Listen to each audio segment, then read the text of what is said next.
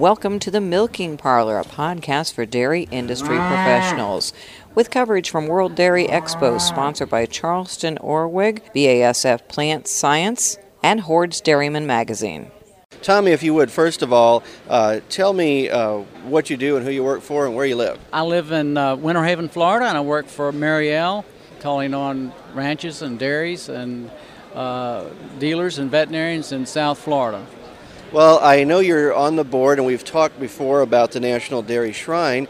Why don't you give me a, an update on how the organization's doing? We are we're doing great uh, this year.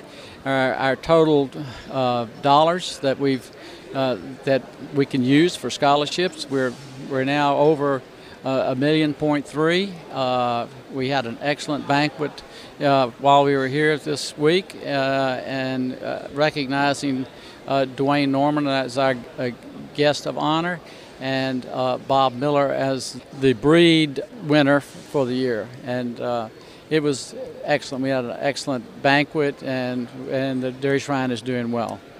So, for those who don't know, uh, just a quick uh, summary description of what the mission is for the organization. We, the mission for us is to give scholarships, recognize those young people who are going into dairying uh, in, at universities, uh, also to further uh, dairying and to recognize those past people who have made, contribute, made contributions to the dairy industry.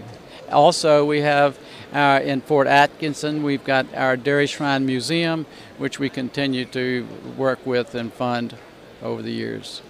Well, since you've been exhibiting here, uh, I'm assuming went to the banquet the other night. What would you, how would you describe uh, the mood and, and, and attitude and uh, and all of the producers that you've met here this year?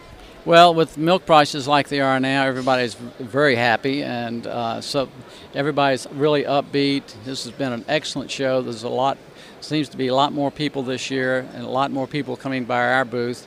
So the mood is great. I think dairymen uh, across the country feel real good about what's going on right now. What would you like people to know about Merial right now and what you're doing in, in, in the dairy business? Well, we uh, we're we're doing uh, in our identity uh, DNA profiling. Uh, that is something big that's happening with us right now. Uh, we continue to sell Eprinex uh, and JVac for our dairy people, and, and it looks like we're going to have an excellent year and look forward to another good year next year.